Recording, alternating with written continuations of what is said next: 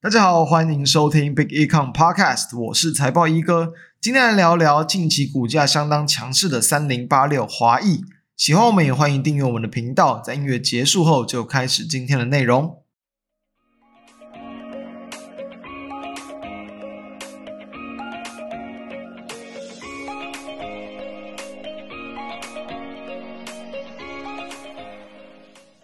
今天要聊的华裔是游戏股，那我知道其实很多台股投资人对于台湾的游戏股其实是没什么兴趣哦，我个人也是啊。但是呢，不能因为说大多的游戏股都没赚什么钱，或者是这个市场的规模啊地位不大，就直接去否定或者就是忽略掉了整体的一个游戏股。其中还是有一些营运表现相当不错的公司，也有那种就是这个其实营运都很稳定，然后呢，不管在它的一个价值面啊，都有相对的一些吸引力啊，然后可能在突然的一些转型啊，各种利多出现，哎，股价就直接成为标股。所以说，我其实像前一阵子的这个智冠嘛，就是因为在这种经营权的一些这种筹码战，哎，直接让股价短线表现的相当强势，连续几根涨停。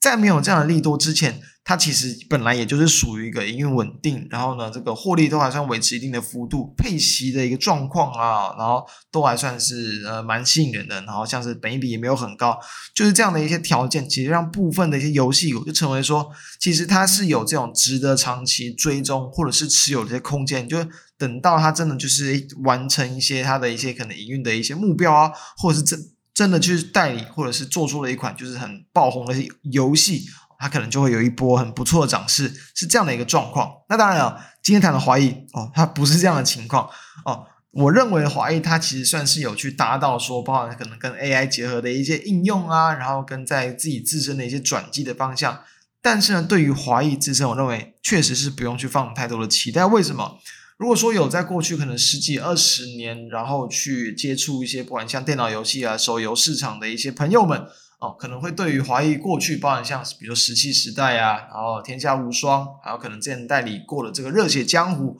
可能会比较有印象。那其实我认为华谊的一个特色是什么？就是他代理的游戏哦，很容易终止营运啦。对啊，就是所以他现在手上几乎没有在这个营运几款游戏，就只有三款。一个就是其实也我认为这个也很不容易咯，在华谊手上，然后可以营运，目前也是大概有十六多岁哦，一个《王者之剑二》，另外两款手游就是这个金色金色琴弦，然后跟这个《动物朋友三》这两个游戏啊，他们加起来平均的年龄哦，都还不到一岁，然后呢，在其实大家自己才两个两个月前吧，有才去刚这个终止营运一款，就是这个繁体中文版的《Mass for the Dead》，它是以这个还蛮红的一个这个 Overlord 这样的一个动漫，然后来去 IP 授权的，所以一张我认为还算蛮好的牌啊。结果你两年就直接把它给终止营运掉，我认为其实在华义它本身跟游戏相关的经营，我认为就没有什么太多亮点可以去观察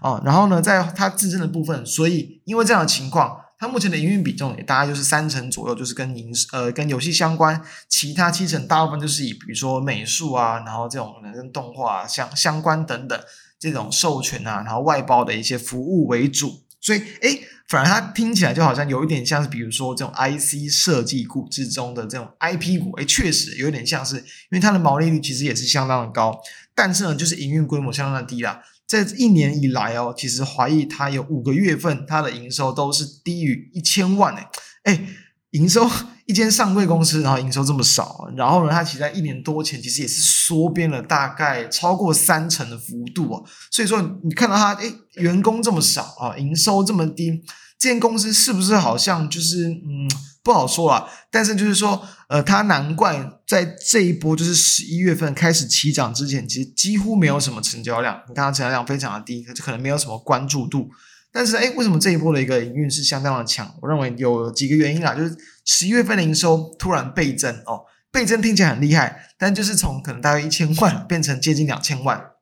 规模还是很小。最主要就是因为说有这个游戏新品的上市啊，就是因为它在最近这几个月会陆续有两款新的这种代理的一个产品，然后来去做上市。但我认为就跟刚刚说到它的一个过去经营的状况一样，它代理的一些游戏，我认为就不用去放太多的一些期待。那当然是有机会会让可能你某几个月份啊的营收是往上拉起来，所以会带动到一些这个题材进驻是没有错。那我认为这个其实就不用太多期待。那再来，我们录制时间是十二月二十号。那十二月十九号呢，其实华谊也是宣布哦，他取得了这个网银国际的这个游戏大乱斗的平台哦，不是那个任不是那个任天堂的大乱斗了，是这个在有就是很多就有点像是巴哈姆特或者很老的这种萍水相逢那一种，就是这种给很多玩家去讨论游戏的一个平台哦。游戏大乱斗它有相当多的一些哦电呃游戏啊手游等等，然后也会有跟很多这个直播去做一些连接，所以等于说在借由这个平台，当然是可以去收到可能其他的一些呃游戏的一些厂商啊，可能的一些这种广告费等等，里面当然也有一些商城的一些内容啊，然后跟一些点卡，所以呢，我认为这或许有多一些营业的收入，但我认为这都不不大，因为我去看里面的一些这种点卡的一些贩卖的状况，它其实就是。贩卖的量没有到很大，当然你要说啊，就是现在台股嘛，对不对？刚好在做梦行情。你要说华谊它在切入到这个游戏大乱斗平台，是不是有搭上一些什么很，比如说成长趋势很强劲的产业？诶，其实有哦，有一个产业它其实现在我认为算是蓬勃发展，而且毛利相当的高，什么？诈骗业哦。对了，就是诈骗业，不是有些都会还是会叫大家去买一些这种游戏点卡？诶这个就是在游戏大乱斗的平台上会贩卖的一个产品啦，所以说，哎，你说诈骗业现在的蓬勃发展，会不会有机会让这这样的一个点卡的销售成长变高？是有机会啊，对吧？这是就是题外话，就是哦，就是开个玩笑。所以呢，这当然就是它目前的状况。但总归而言，我认为这样的游戏大乱斗平台。华谊他们是说啊，能够借由此，你可能可以去更去了解一些，比如说玩家目前的一些风气啊，然后呢，讨论的一些方向等等，好了，可能去强化你在经营上的一些整体的一些发展，甚至就是切入到这种游戏社群平台来经营。但是，其实我认为这其实，嗯，他要去，你可能你要去抢到其他的一些现在已经市占率相当高、发展很稳定的一些，比如说直播平台或是这种社呃游戏讨论平台等等，我认为其实。还有蛮大的难度啊，所以认为这就是短线的题材哦。它有一些新的一些这种营运上的一些突破啊，哦，进展等等，就让它的一个股价诶短线续强，因为确实短线股价已经拉起来了，然后多一点资金点火，其实并不是那么的难。好，那重点其实也都不是在这一块，我认为重点是在于说，我们刚刚谈到台湾还是有很值得关注的游戏股，就是在三二九三的星象嘛。那我们其实我就认为对星象为什么其实在最近这几年股价是几乎是。一直维持相当强势，然后在最近这几个月一直去往上创高，一定有它的原因。首先哦，营收就很明显，星象它其实在它的一个营收从大概二零一九年开始哦，就是应该是已经大概有四年的时间点，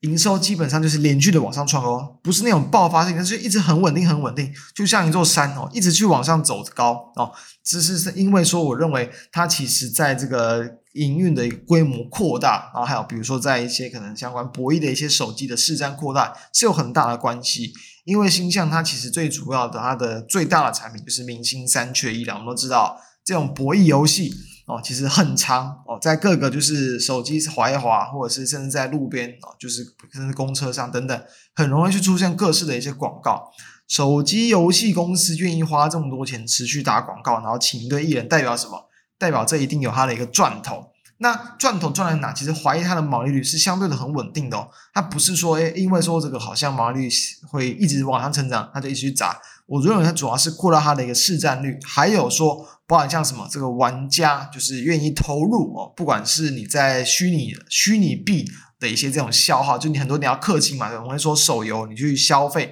你不管是买点数或是储值，就是氪金哦，你要去持续的这个消费，消费量变大。那这都是很多手游他们会希望能够去达成的一个这个目标。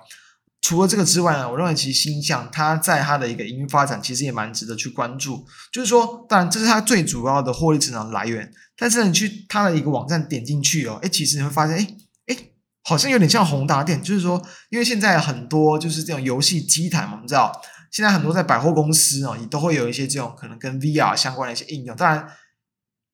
呃，星象它做的不是说这种可能 VR，然后结合一些这种虚拟实境可能设计啊等等的一些应用，它主要还是游戏机台为主。但是你在机台去搭配上 VR，这其实我认为也是蛮新啊，蛮崭新的一些这种结合，然后跟科技的应用。这当然也会有利于，比如说，诶，你要去想到元宇宙的一些概念或题材，诶，其实星象它也是能够去搭上。所以呢，我认为它在发展方向上其实还蛮正确的。好，那刚刚谈到就是整个商业模式而言啦。其实认为博弈的一个手游这一块呢，其实我认为最主要是我认为它的广告的这个比重比起其他各种类型，不管像竞技类型、运动类型哦，像 RPG 类型、养成类型等等的游戏，诶，好像确实这个出现在广告上的比重更高，就是因为我认为这其实它有第一个就是除了这种行销的成本以外，它可能后续在维护或者是设计开发成本相对其他可能没有到那么的高。那再来就是说，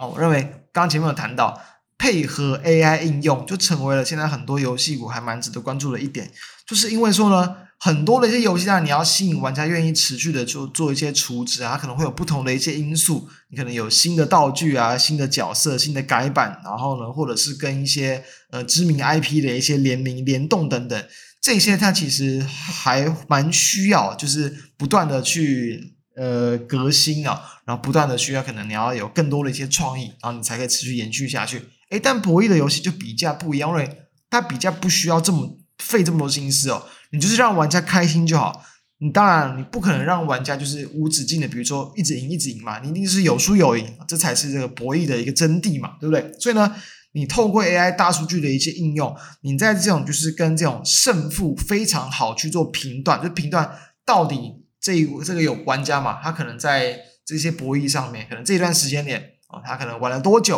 啊？他可能总共的这种盈盈亏，然后报酬的这种比率是多少？赢几次输几次？然后呢，他盈亏比是怎么样？然后赚了多少，赔了多少？然后再去比对到他们的一些这种出资啊，然后氪金的一些这种动态等等，哎，其实可能就可以去推断出一些，就是比较能够去吸引到玩家去投入更多，呃，就是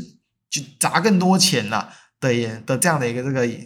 演算法的一个结果，所以呢，我认为这其实反而啊就就会说，让这样的一些厂商，他们只要能够持续去往这个方向去开发跟演进，其实就比较不太需要去担心哦，他们的这个营收可能就会会有会有太大的一个这个衰退，反而就有机会像星象这样，就是因为它除了明星三缺以外，其他比如说像是这个金好运娱乐城哦，这个金猴爷老虎机。很多啊，其实都是以这种博弈游戏为它最主要的一些手机游戏的这个主要主力产品，所以认为这其实就是有去搭上到说目前呃正确的趋势，然后也是有去搭上到这些 AI 的一些题材应用，让它的一个营运，然后还有它的股价能够维维持的这么强势。好，那我们要知道，其实台湾的这个手游去年的一个状况，其实哦，呃，第一名当然大家都知道，就是呃非常多玩家会涨很多钱，就是天堂嘛，对不对？那第二名是什么？诶，是星辰 Online，就是在做这个就是博弈相关的一个游戏。好，那星辰 Online 是谁在做？是网银国际。那刚刚说到网银国际，它也才刚把这个游戏端到平台，就是给华谊嘛。同时，它也是华谊的一个策略合作伙伴哦，它也是华谊的最大的一个客户哦。所以说，诶，其实哦，就等于说华谊它也是能够有，是有可以去跟这种就是台湾。非常呃规模非常大的这种博弈游戏，然后来去搭上边这样的一个这个呃一个机会啦。那当然了，目前因为比较偏向在这种策略策略跟经营合作的关系，还不会马上去使之受惠到这一块。但我认为，其实目前华谊的状况，刚谈到它的股本很小，是没错。它的现金也很多诶，它其实目前其实手上根本没有什么负债，现金的一个比重基本上可以算是快要到股本，认为其实已经有可能接近到这个四五成的这个比重了。诶，所以说其实如果说未来有什么样的一些可能，比如说。跟这种网银国际啊更紧密的一些合作啊等等，我认为其实这反而就会有利于让它的整体的一个营运，从一个就是好像代理什么游戏啊都代理不起来，然后呢好像没什么营运规模的公司有比较大的一些转型机会，这正是我认为其实对于华谊可以去玩关注的方向。那当然了，刚好这一波就是有这个题材哦，刚好跟它营收起来，所以呢量能也拉了出来。那假设呢一样，它回归到过去比较没有什么市场关注的情况之下。股价就会需要比较长时间的一些整理，但我认为这倒也无所谓哦。谈到刚刚的一些发展方向，我认为这反而就有机会让它的股价在成为那种就是可能在蛰伏很久之后，哎，突然就重新窜起来的一些方向。所以，我认为短期当然它还有持续的一些讨论空间存在。我们来一个中长期的波段，我认为这种跟博弈相关的一些游戏啊，有去搭上边的公司，都会成为一个中期还蛮值得关注的指标，提供给大家参考。那以上就是我们今天的内容，那我们就下周再见，大家拜拜。